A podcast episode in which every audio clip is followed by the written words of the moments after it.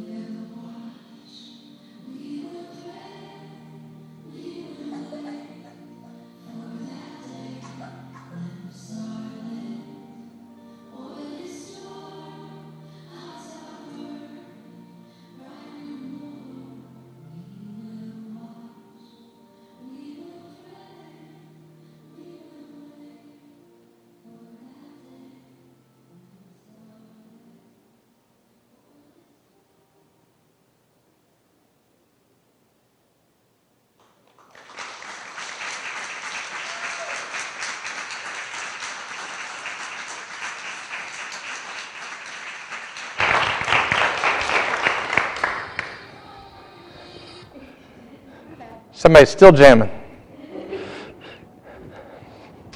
So thank you, Haley. We appreciate you always and uh, everything that God's doing uh, in the house this morning. You know, I am. Um, I don't get too involved with their um, with with the worship set. I mean, I'm I'm on the group.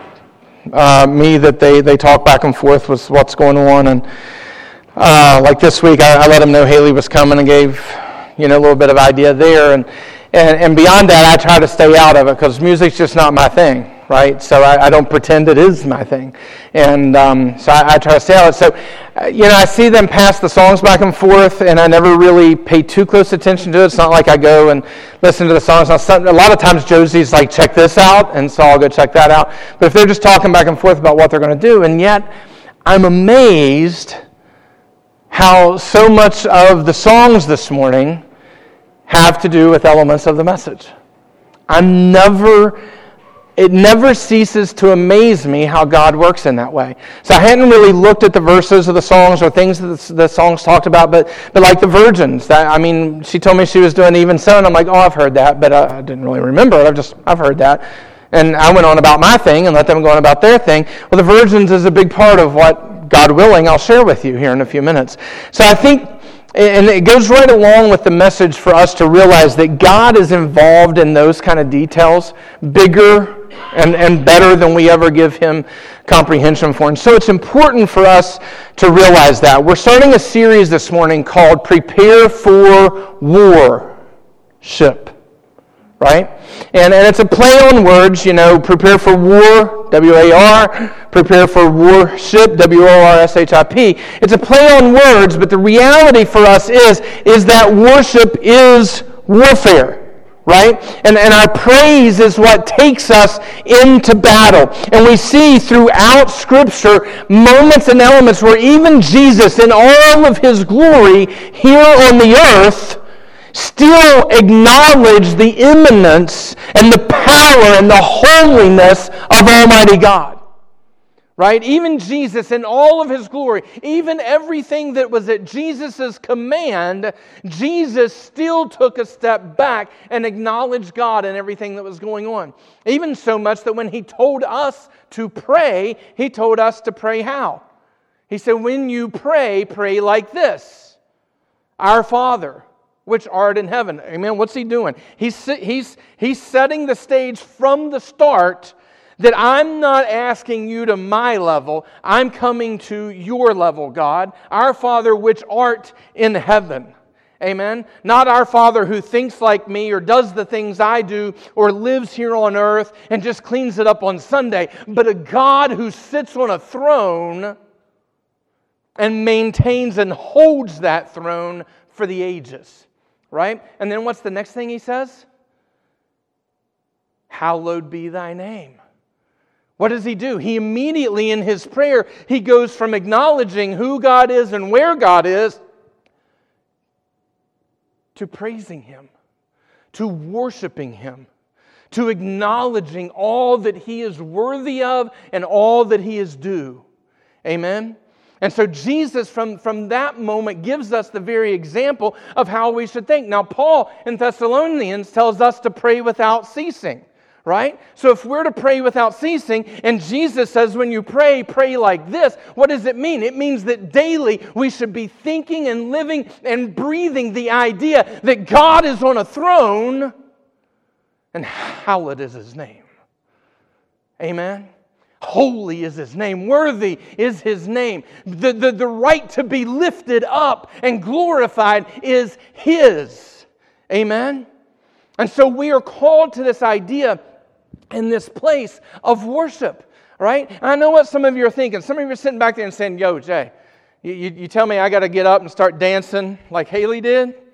Yeah, that's when you lose me because I ain't, I ain't, this ain't dancing, right? I get that right? I get that. I'm not a, I'm not a huge worshiper, but I'm going to tell you what, in, in the last several months, I, I find myself standing back there instead of coming up and, you know, I always used to go back and do my thing and then I'd come up here and sit, right? Or, or stand, right? And I've always kind of just been this kind of worshiper. And if, and if you got me to hear, that was a big deal, right? For me, that, that was kind of a big deal. But, but I don't know what it is about that little aisleway back there. Maybe it's because the wind blows from side to side or something.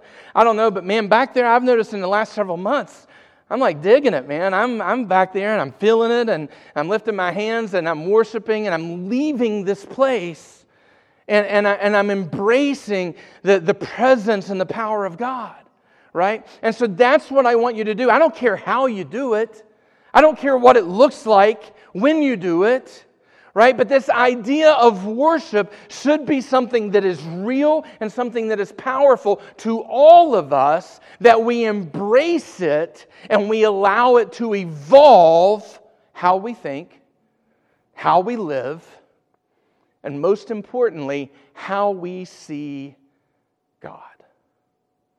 Right? Because when we choose to see God in our circumstance, or when we choose to see our circumstances and try to find God in our circumstances, guess what? Chances are you're not going you're not to see God in your circumstances until it's all over.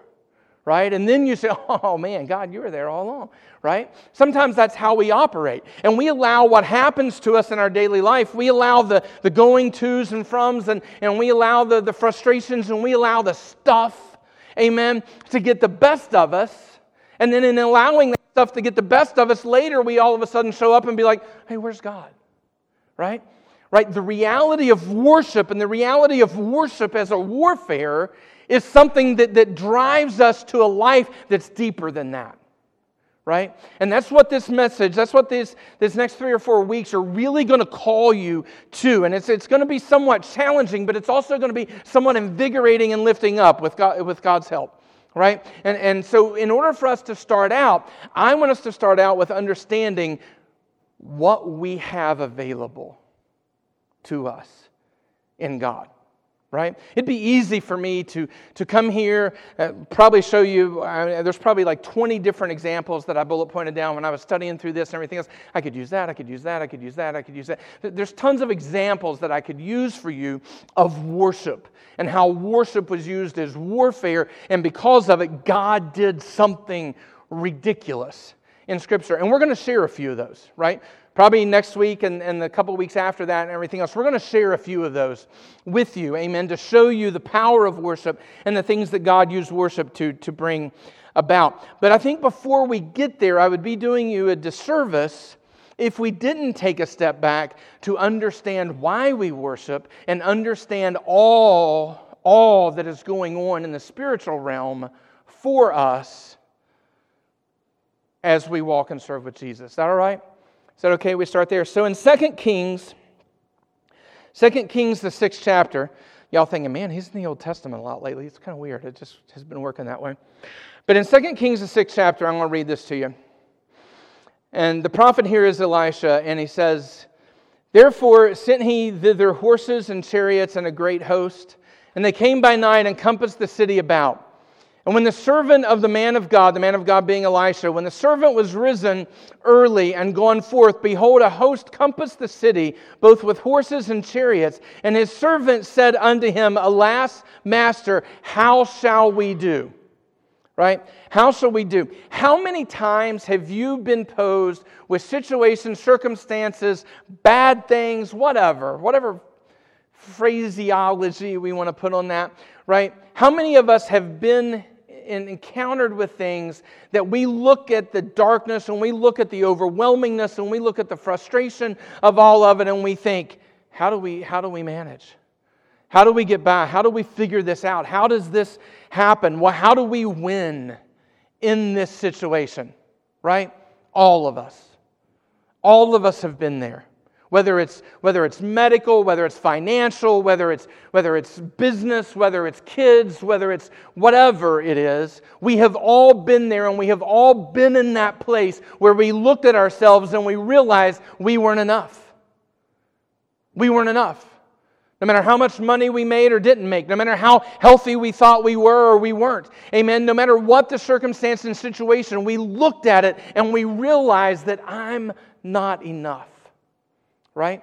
And I think, I think this scripture and I think this idea uh, of worship as a warfare brings us to this idea and brings us to this place to where if we live our life like Jesus did, and if we pray over our lives like Jesus told us to, to where we acknowledge that we need a God on a throne right? We don't need a God who's like me and like the world. Amen. And I think that's where we're really failing in today's church is we're making God too much like the world and we're not letting God be the God of the throne that he is. Amen. And because of that, I think we really just don't encompass and we just don't tap into the power that is ours in a God who sits on a throne. Amen. So the challenge for us is, is to leave God on the throne and come to that throne, making our lives different and making our lives better according to the throne and the grace and the mercies of a holy God. Right? And then, if we live our lives as Jesus commanded and we pray over our lives with praise and worship in all that we're doing, realizing the power and the might in this God that we serve, then this God that we serve will be moved on our behalf. Right? Several scriptures come to mind. Several scriptures come to mind. Where two or three are gathered, that's where I'll be. Right? The God of this throne, the God of this might, the God of this power, the God of this uh, omnipotence, amen, says that where you agree on me and where you agree in who I am and where you agree in my power, I'm going to show up. Amen. So when we start thinking about a God who deserves our praise and a God who is worthy of our praise in spite of our circumstances and in spite of our situation, and we choose to walk in agreement in that, and we choose to trust and believe in the power of that, and even before we get our goodies, Amen. We lift his name up in praise and we lift his name up in adoration. You see, it's easy when he moves for us to lift our hands. Amen. It's easy when we get the little chill bumps to raise our hands. Amen. But what God is calling us to, in, in the examples we've given and a whole lot more, God is calling us to a place that in every situation and in every circumstance and in everything, we give Him praise and we give Him glory and we agree on that because of who He is. Nothing to do with who we are. Amen. And then, then God is moved then God is moved and begins to work on our behalf, begins to show up in our situation, begins to, to, to move into our circumstances. So, so why? Why? Number one, He loves us. Number two, He cares about us. Romans says it like this that all things work together for good to them who love God, right? I, I saw, I saw a thing a few weeks ago um, and I forget who it was, one of these guys who's always got videos out on, on the internet. And, and he was basically saying that even, even if it's not God's will, do it anyway because he works all things to good. Well, that's garbage teaching, okay? Right? Don't pray amiss, don't live amiss, don't move amiss. Amen? Work and operate within the realm of God. Amen? And he will work all things together for good to them who love him. What that, what that teaching did on the internet that I saw a few weeks ago is it left out the whole first half of that chapter. Amen. And the whole first chapter, first half of that chapter is about us remitting our sins and moving into a lifestyle and a mindset. Worship is my warfare. A mindset that is focused on the holiness and the power of God. Amen. And then when we live in that manner, when we live in that way, when God is first and foremost in all that we think and do, then He works all things together to the good to them that love Him. Amen. Because if you're going to love Him, the Bible teaches us what? We're going to love the brother. We're going to keep the commandments. We're going to do all of these things that Scripture says we'll do if we love Him. Amen. So, and if we love Him and we're doing those things, He's exalted over our lives. He's worshiped over us. He is lifted high above us. And so we are called into this place of where we keep God on that throne and we worship Him. We acknowledge Him. And in doing so, we see and believe that He will work on our behalf. That's what happens here with Elisha. Verse 16 it says, And he answered, Fear not. This is Elijah talking to, to his servant. Now, it's you know, theologians will argue here if this was um, uh, Giz, Gizma, I think was his name, uh, or Elijah, one of, one of the two who served Elisha around this time. Um, but it really doesn't matter because regardless, it was Elisha's servant.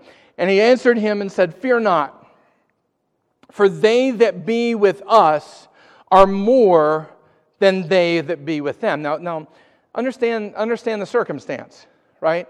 The servant gets up and he sees that the enemy army had come and circled the camp. They were big and they were mighty and they were powerful, and there was no way, there was no way they were going to win based on what was seen. Based on the intimidation factor. You ever been intimidated? Based on the intimidation factor, there was no way for them to win. And so he comes and kind of freaks out to Elisha and says, like, how, how do we do this? How do we overcome? How does this happen? Elisha, because he's living a life of worship, he's living a life that's centered on God. He's living a life that, that doesn't, doesn't allow the circumstances to sway him. Elisha just calmly looks at the servant and says, It's no big deal. Those that are on our side are more than those that are on them side. Imagine if you were that servant, right? Because sometimes we are.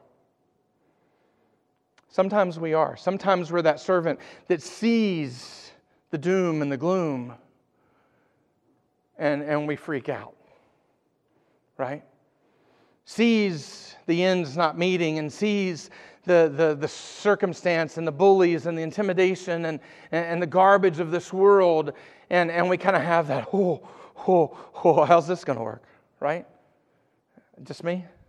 Okay, uh, some of you out there. All right. All right. We, we've all been that servant, we've all been in that place. This moment in Scripture is one of those that show us and teach us to look beyond what we see and trust in things that are bigger than what our physical eye sees. Amen. Here's what happens. Some of you know the story. Here's what happens. And Elisha answered and said, Fear not. For they that be with us are more than they that be with them. And Elisha prayed and said, Lord, I pray thee, open his eyes that he may see. And the Lord opened the eyes of the young man, and he saw. And behold, the mountain was full of horses and chariots of fire round about Elisha. Now, notice it doesn't say round about Israel, right? Notice it doesn't say round about um, uh, the servant. Notice it doesn't say round about this or round about that. It says round about Elisha, the guy who is exempling for us a life of worship. The guy who, who three chapters before gave up everything that he had and was willing to risk everything that he had to worship God and to make sure that God was first and foremost in his, in his life. The guy who made it very clear to all of us who read his story that God was on the throne and hallowed be his name. Right? And because of that, God says, I'm going to show you everything that circles Elisha. I'm going to show you all of the power. I'm going to show you all the glory. I'm going to show you all the might. I'm going to show you all the strength of heaven and how it encircles Elisha and how it will do battle on Elisha's part and how the enemy will not prevail over Elisha because my hand is on him. My hand is on him. He belongs to me. He put me on a throne of his heart. He put me on a throne in his mind. He worships me. He cherishes me. And because of that, I will do battle on his behalf. Hallelujah. Amen? And we, we need to see it. We need to see it. We need to look unto, unto the heavens from where our strength and where our help and where our power comes from. We need to look beyond this life and we need to look beyond the disappointments and we need to look beyond the hurt and we need to look to a God who sits on a throne. And when we hallow Him, when we cherish Him, when we love Him and praise Him and worship Him in our life, He will do the same for us as He did for Elisha. And when we come to a place that we choose to live a life of worship, when we choose to let worship be our warfare, when we choose to be so focused on a high and a holy and a mighty God, the stupidity and the garbage of this life doesn't influence us anymore. Anymore. Amen. And we walk beyond. We walk beyond, walk beyond the norm. We walk beyond the frustrations. We walk beyond the stuff, amen, that so easily besets us. In Hebrews chapter 12, it talks about a great cloud of witnesses, right? We sometimes refer to this as the hall of faith, right? Not the hall of fame, but the hall of faith. We sometimes refer to this because it, it reminds us of the stories of Moses and Noah and, and on and on and on. It reminds us of how they put everything aside for a God who is immanent in their life who is high and holy and lifted up in their life. And because of that, because of the place they gave him in their life, God moved on their behalf and did mighty, mighty things. Mighty, mighty things. And so we hero these people. We tell these people's story thousands upon thousands of years later because what they did was so incredible. But if we see only what they did, if we only see their faith, if we only see their trust, and we fail to see the God who stood over them and the God who had his hand on them through their trial and through their tribulation, the God who refused to let Satan win, the God who said, They belong to me and I will work and I will move and bring the victory. If we fail to see that God, if we fail to see His chariots, if we fail to see His might, and we fail to see His power, we will never truly grab a hold of the power of God that wants to work in our lives. So we are called to worship. We are called to praise. We are called, amen, to a place where God is lifted up in us. And the sad thing is, I mean, it's really, really, really, really, really sad and disappointing to me that, that we become petty and we argue over on the ways to do it. Amen? I don't care if you run circles around me. If you're lifting up Jesus, now don't expect me to run circles. Amen. Because I'm just not that dude. All right. I'm not, yeah. I mean, don't get me wrong. The Holy Spirit can catch fire, and I do it. And amen. Hallelujah for that. I'm not. I'm not against it. Right. We, we were, uh, Wally and I were joking around last week and everything, and he kind of made a, a comment to me. He's like, maybe you're more, more Pentecostal than I thought. And I'm like, well, I ain't against it, right?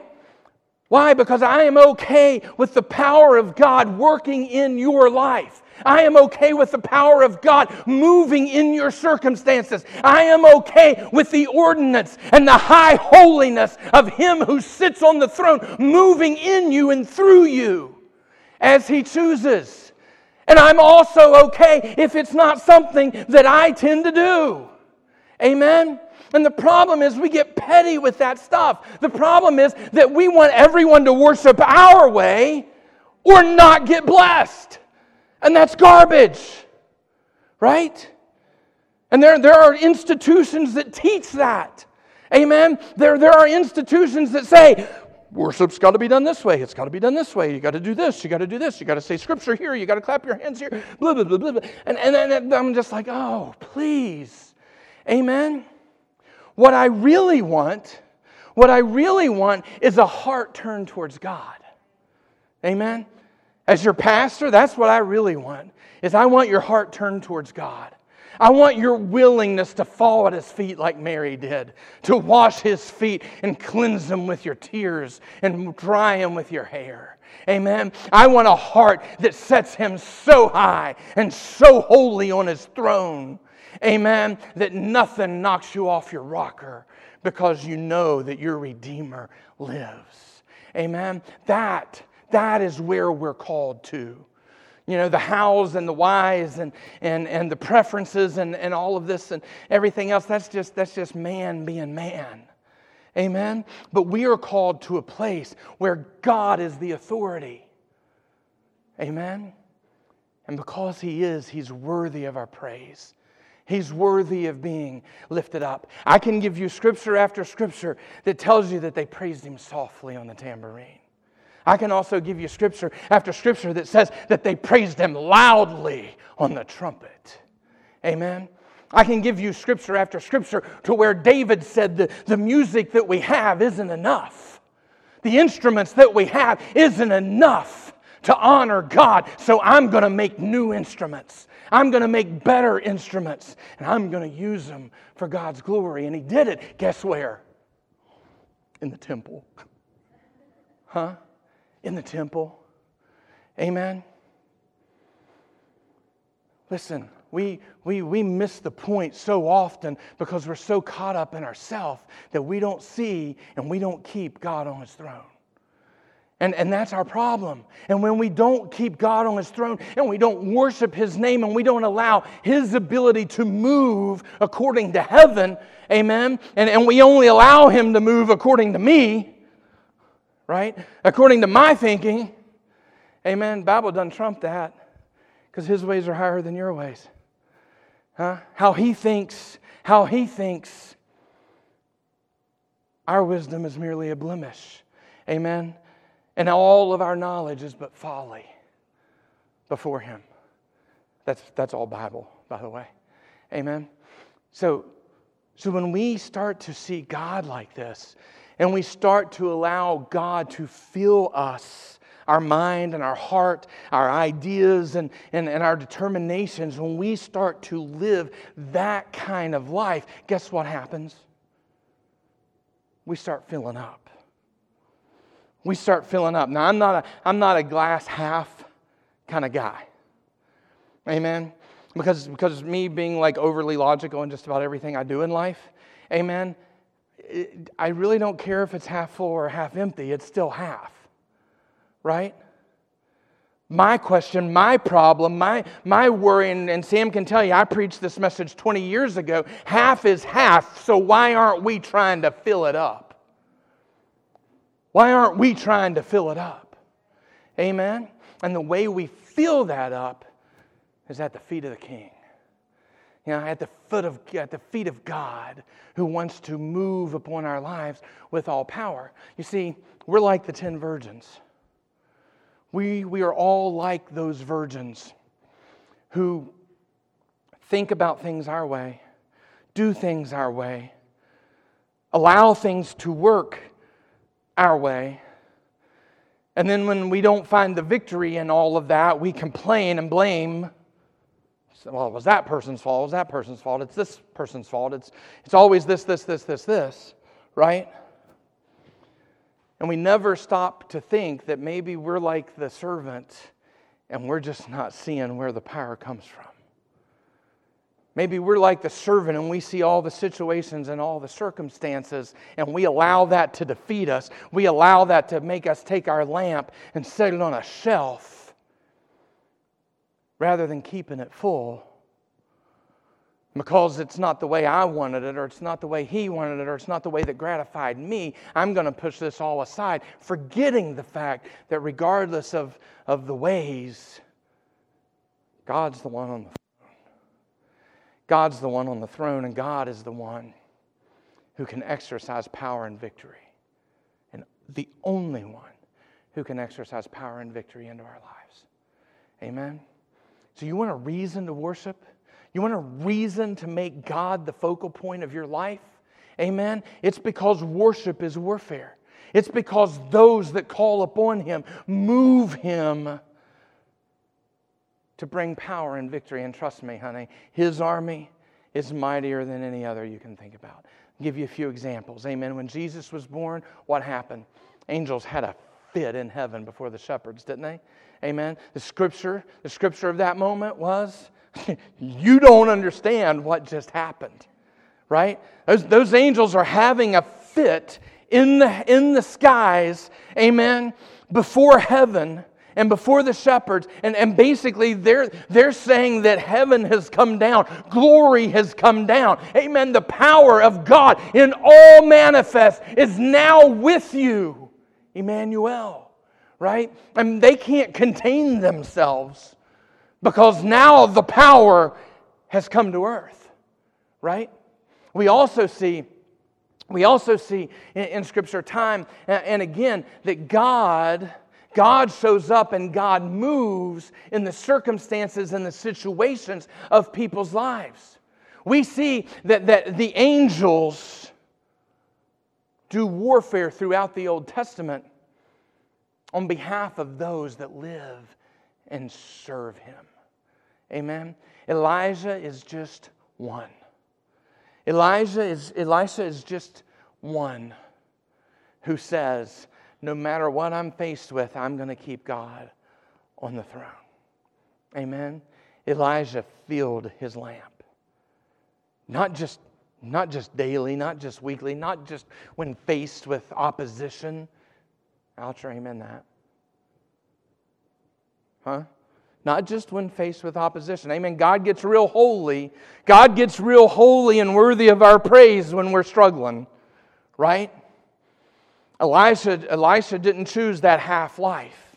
Amen. Elisha chose, amen, to fill, fill up every day. Elijah chose that every day God is worthy of my praise. Every day God is worthy of who I am. Every day God is worthy to know that I have Him on a throne in my life and I am lifting him up because he's worthy. Amen. And we see countless times in Scripture the same is true. So the challenge to us is the challenge to us and the idea for us to see worship as a warfare is for us to realize that when we place God in that place in our life, when we place God in a scenario, in a situation of our being, to where he is high and holy and lifted up, then he dispatches his armies on our behalf. Amen. He named Elisha. He named him. What if God was dispatching armies and naming you? Amen.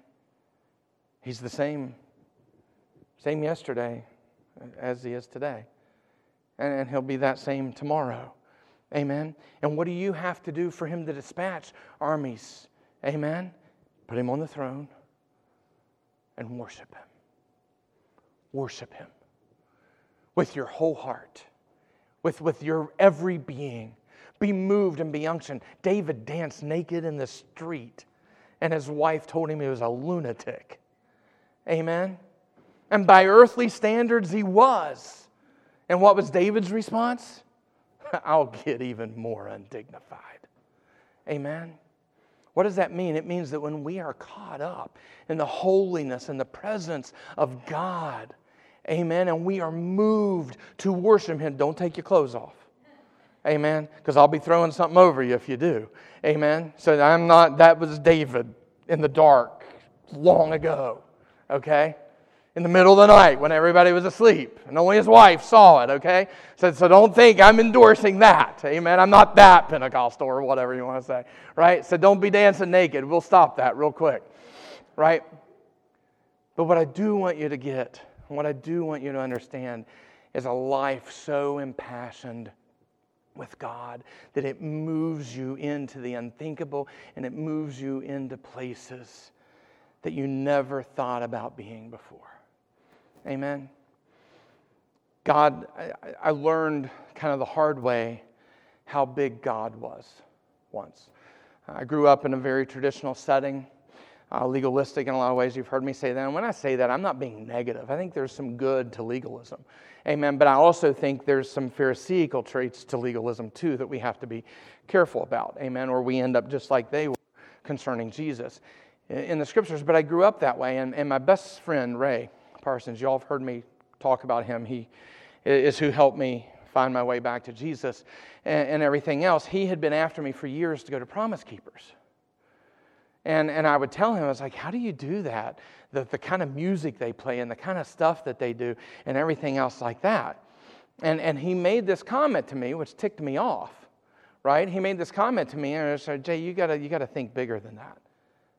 I was well, I ain't going to your promise keeper then you know? And, and so forth. So that didn't really kind of work with me. But uh, we had been going through a really tough time. The, the first church that I pastored, uh, the, the pastor kind of ran off with piano player kind of scenario thing, and it was horrible. I mean, a third of the church was applauding it, a third of the church was like ready to lynch them in the middle of the street, and a third of the church was like, Can we just move on with Jesus? And, and, and so it was two years of torture for me, physically, spiritually, and, and everything. And I was spent, right? I was spent. And, and I remember Ray coming to me and he says, You're going to Promise Keepers with me. He had already talked to Sam about it, everything else. And he was just like, You're going with me this year. And so, long story short, I kind of went with this, with this attitude. Bless me if you can. Fine, whatever. I'm here. I love you enough to be here, but, you know, let's just get it over with. Right? That was kind of my attitude. And then I grew up a farm boy, as most of you know.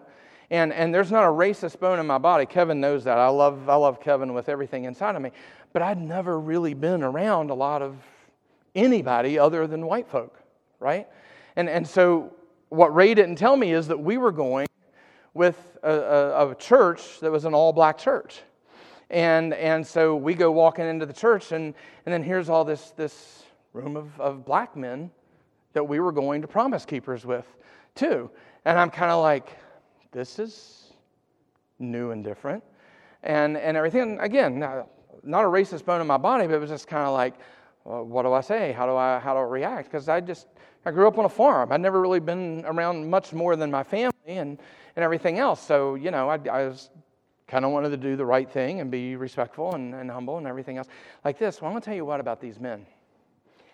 I don't know how God moved upon them. But those guys loved me like I had never been loved. Those 30 some guys that I had never met in my life. And when I walked in the room thinking, oh my goodness, do I have anything in common with these guys? What do I say? What do I do? And, and everything else. I'm going to be honest with you, they loved me like I had never been loved. They embraced me, they accepted me, they, they served me in a way that was probably one of the most powerful spiritual experiences of my life.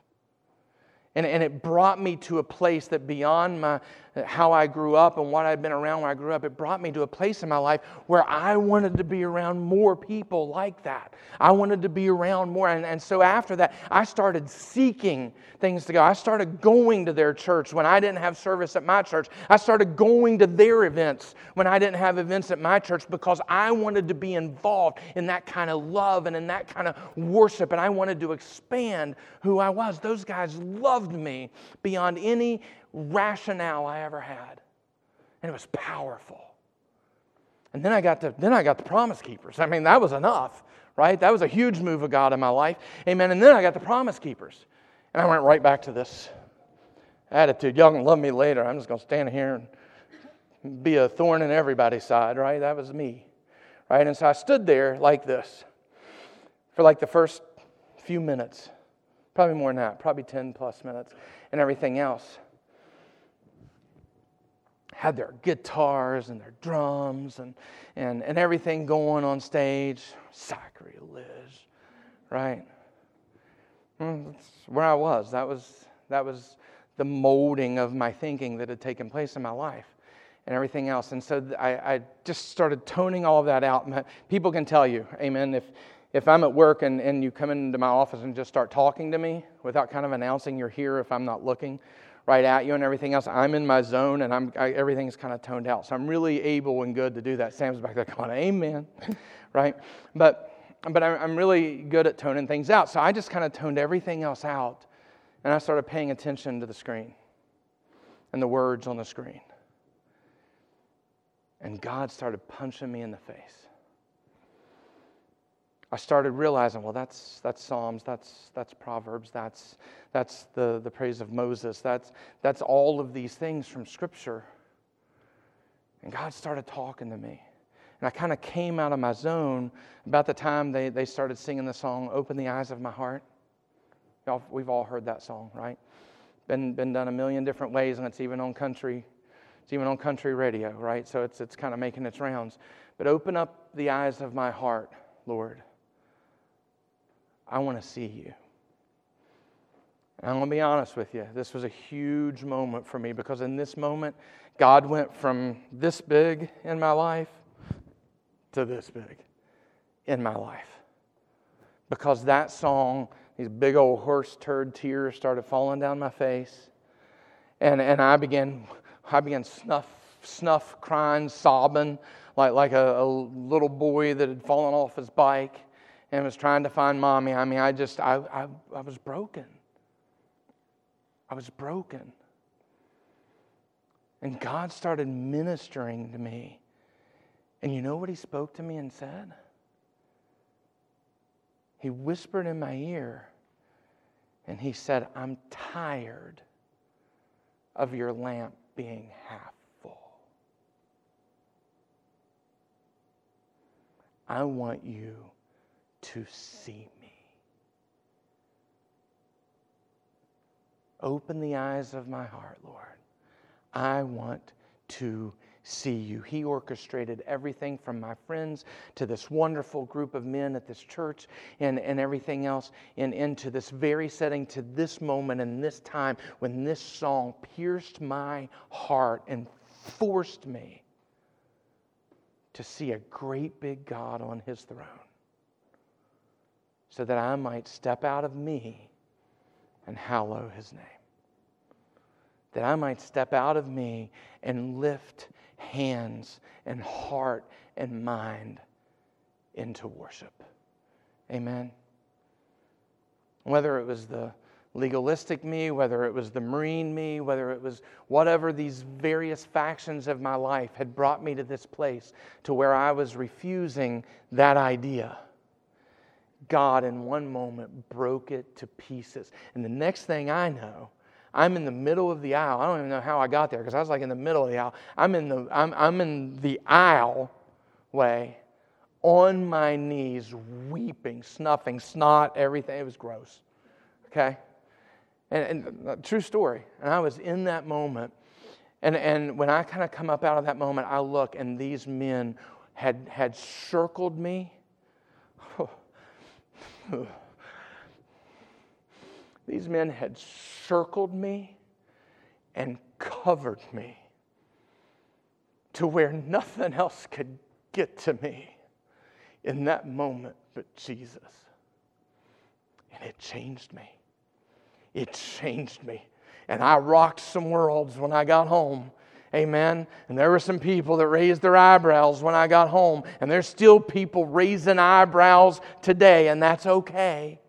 Amen because the power living in me, the army that circles me, those men still covering my life, that when I see them somewhere, we embrace and hug and love and kisses on the cheek because we reside together in Jesus Christ. That power is all over me and it lives in me, and my enemies will be defeated because of that power. And I relish it I thrive in it, and I want nothing less.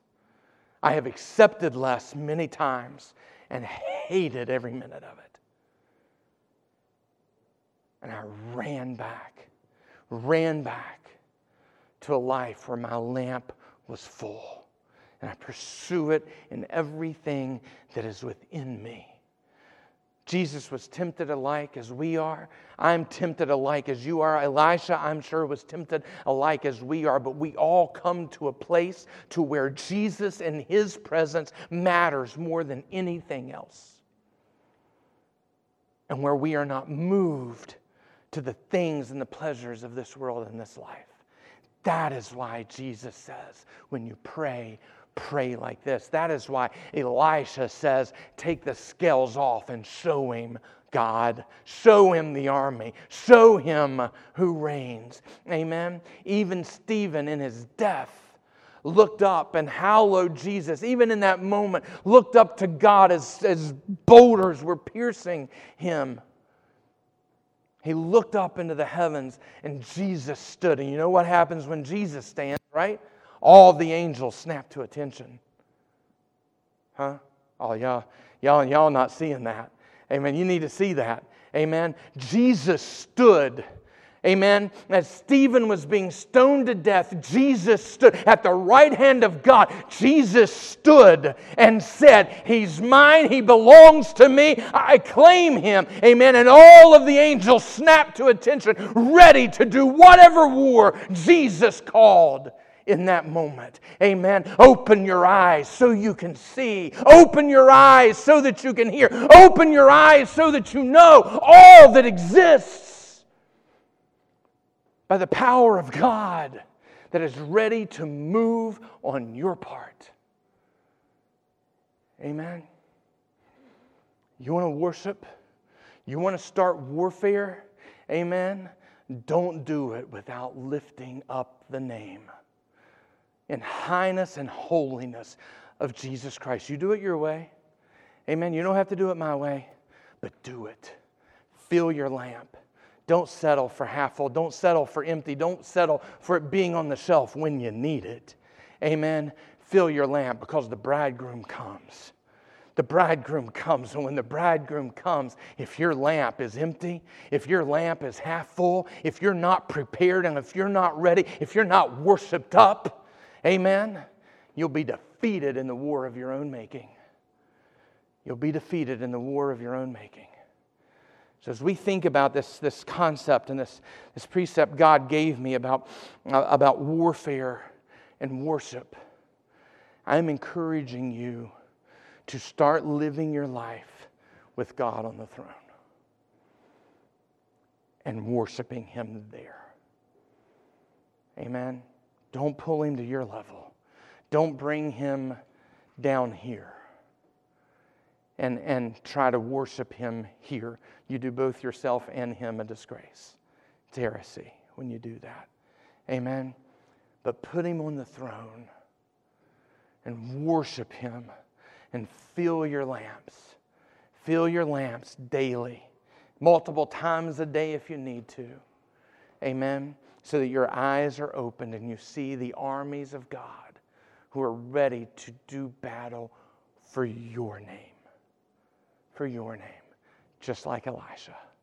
Amen. The servant freaked out because he didn't see what only worship had brought to Elisha's life. So when you worship, when you choose, like Elisha did, to put God at the top and only at the top, and you choose to come unto him and lift him high, he will fight for you. Right? How's it go, Haley? Huh? He will fight for you. Amen. I'm not being funny. He will fight for you. He will in battle for you. He doesn't promise that you won't go into the fiery furnace, but He'll put Jesus. Oh, hallelujah. He'll put Jesus in the middle of that furnace with you. Amen. That's power. That's glory. And that's worthy of my praise. Let worship be your warfare as we stand and sing.